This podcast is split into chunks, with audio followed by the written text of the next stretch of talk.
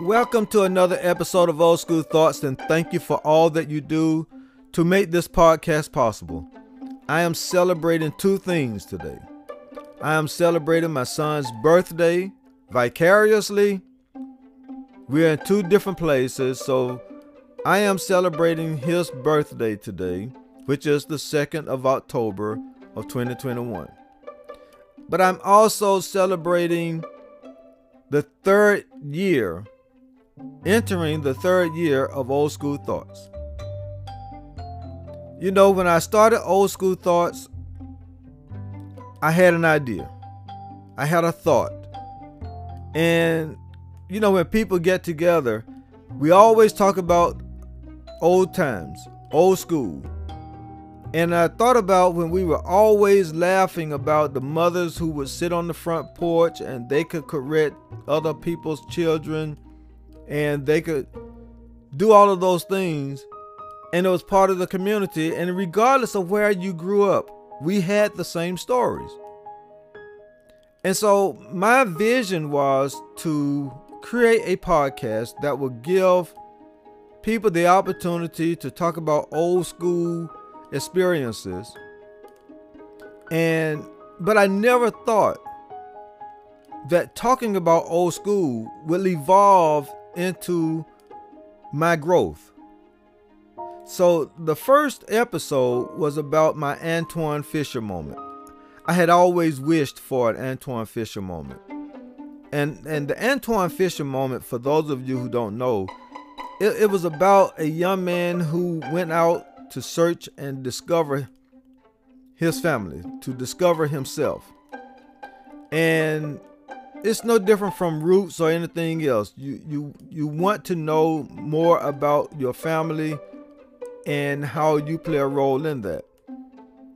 And it, it did have an Antwone Fisher moment. It came down to a cousin whom I've I never thought I met before. But the day that I walked in front of her, she presented me with this picture that included me. I thought it was a joke. I thought that was a punchline somewhere, but she actually did not know me. I didn't know her. She had that picture forever. And it turned out that we were the center of attention at the gathering. And it was an Antwone Fisher moment for both of us because we discovered each other that night. And the family said, That's the guy. That's the guy in the picture. And so that started my desire to actually create this podcast. So as I was preparing for the first episode, my son, you know, I had a script written down that I was going to read. I wanted to make sure it was as organized and blah blah blah. And my son listened to it and he said, "You know, you don't want it to be so robotic to where it loses its texture or, or things of that nature." He said, "Just speak your mind." And I put the paper down and I followed his advice and I just spoke my mind. It's telling the story. So from that October until now, I've been speaking my mind and I've been asking my guests to speak their mind. So in season one, we produced 39 episodes. This past season, season two, we produced 58. That's 5 8 episodes. The numbers don't matter much from the standpoint of am I trying to get more episodes during season three? That's not the goal. What it shows is that during season two, I interviewed more people because when we were in Women's History Month back in March, I met some incredible women and I interviewed them. I got their perspective about what other women influenced them. Who were their mentors? But old school thoughts is designed to do a lot a lot of things. Number 1, It will leave an archive of recordings, interviews, so that future generations can stumble across those interviews and hear what people had to say.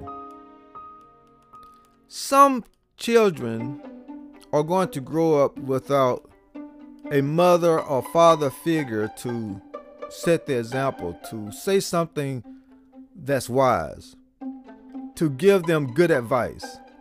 And just imagine that your interview, your words, are going to be preserved to provide that guidance, to provide that mentoring, to be the voice of advice. Through this podcast, that is going to happen.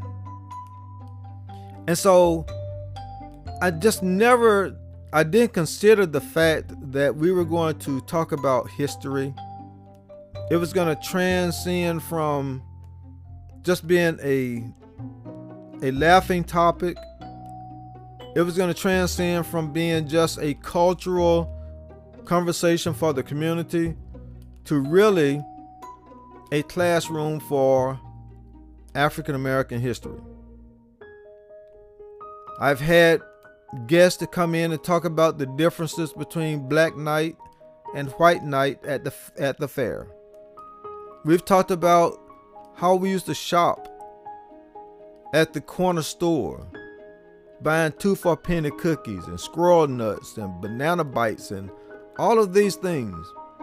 We got a chance to hear stories about living in the rural part of Georgia and having someone to live at the border, to live the life at the borderline of slavery. At the borderline of slavery and freedom.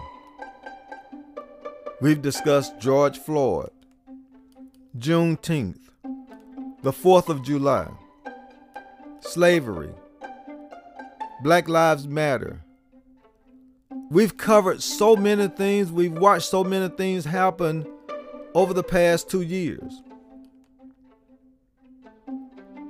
But you know, through my work through through genealogy and my desire to re, to have an impact on the impact of slavery by bringing people and families together by reuniting families, that's a tough job to do.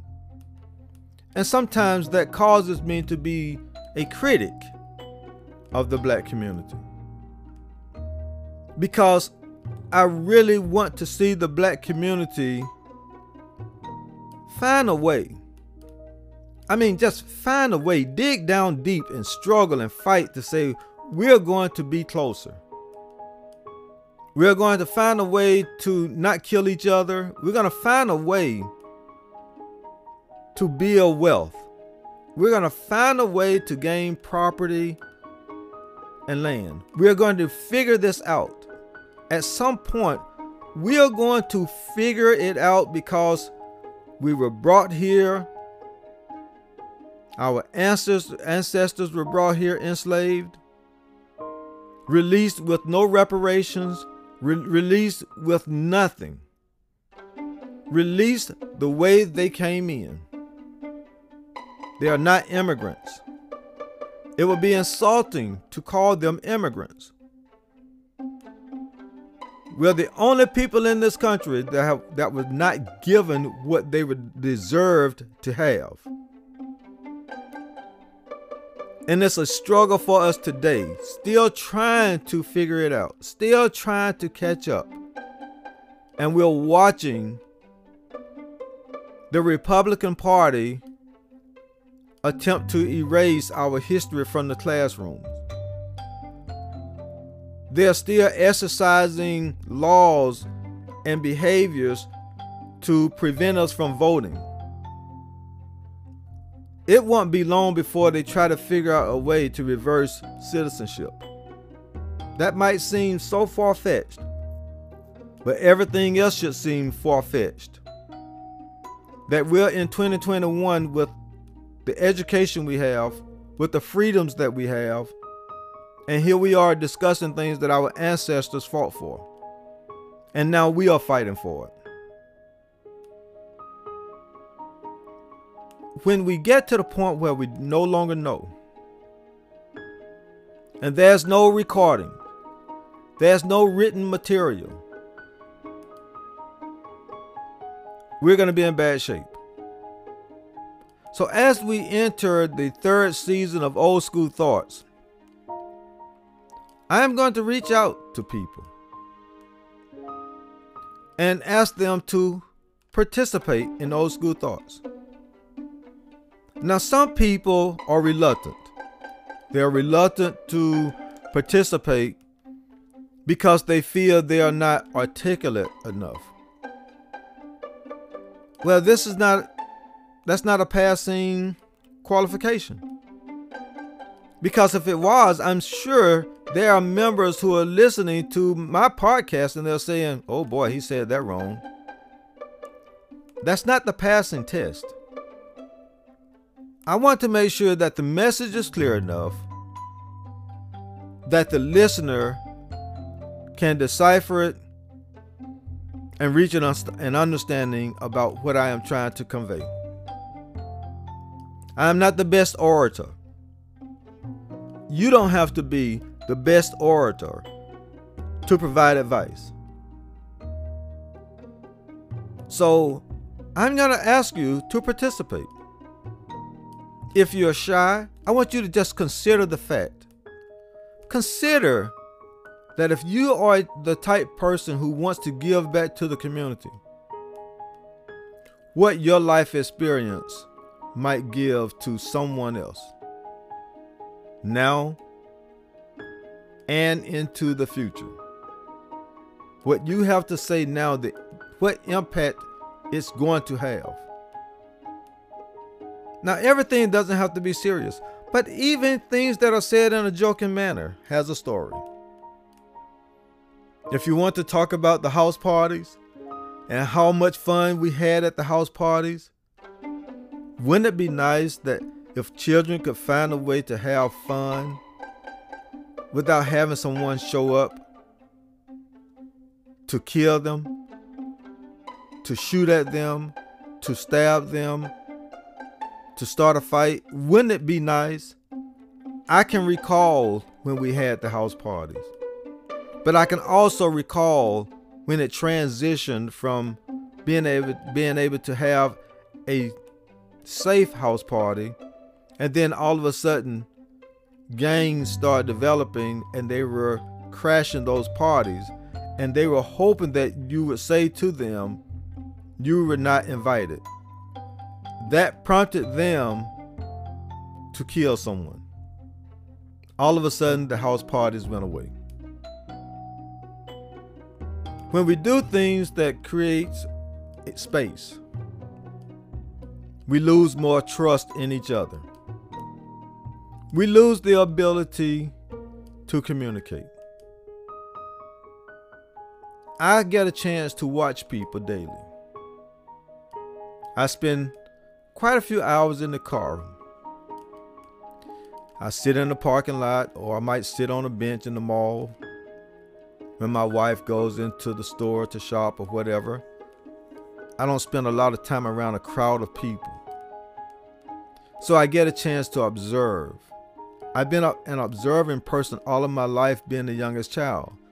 I have been observing people and situations all of my life. It's just part of my nature. And I get a chance to observe people, how they behave, how they dress, I get a chance to talk to some people in passing. I get a chance to hear what they have to say. But I always wonder how close are we? So there are times that I would stand outside. I might stand next to a, a store at the mall or whatever.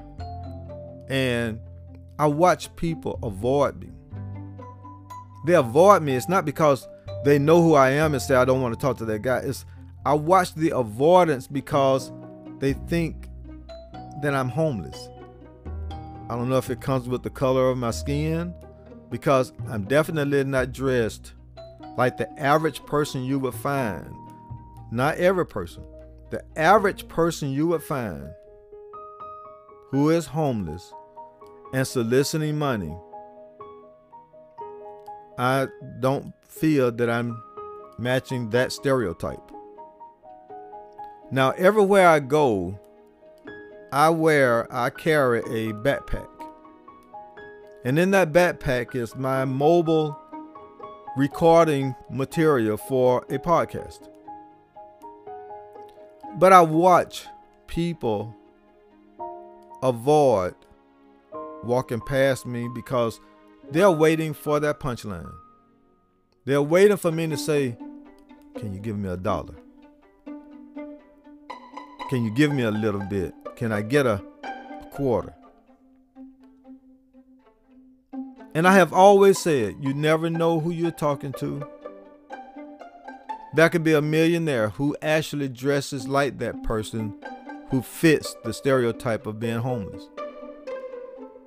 And maybe that millionaire is waiting for someone to walk up and just say hello. And that person will give you a thousand dollars just because you did the unthinkable.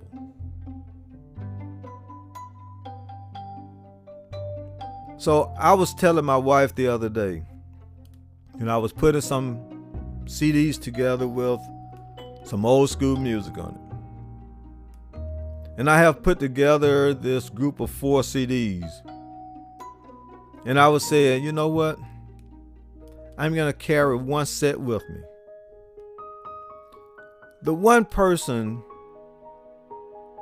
that approaches me in a kind way, I'm going to give them those four CDs. Just because, and let them know this is the reason why I am giving you the four CDs.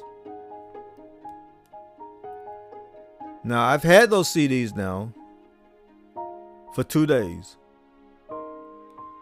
and for two outings. I spoke to you the last time about an app that my son has developed. It gives us an opportunity to communicate and to speak. It gives us an opportunity to plan. Sometimes you have to have that space. The Republicans have that space to where they speak to their own caucus. The Democrats have to have space to sometimes speak to their own caucus. There's a need with all of the issues and with all of the things that are going on in the black community. Sometimes we have to have space and get a chance to talk about what we need to do. We need that space. But you know, fear has consumed us. It has consumed us in a way to where we are afraid to gather together to speak about how we're going to recover. So these things have affected us. They have affected us in so many ways. But I'm happy to know that we are now in the third season of Old School Thoughts. I look forward to what this season is going to bring about. Again, I would like to thank all of you for your support. You know that I love you. And until next time, be good.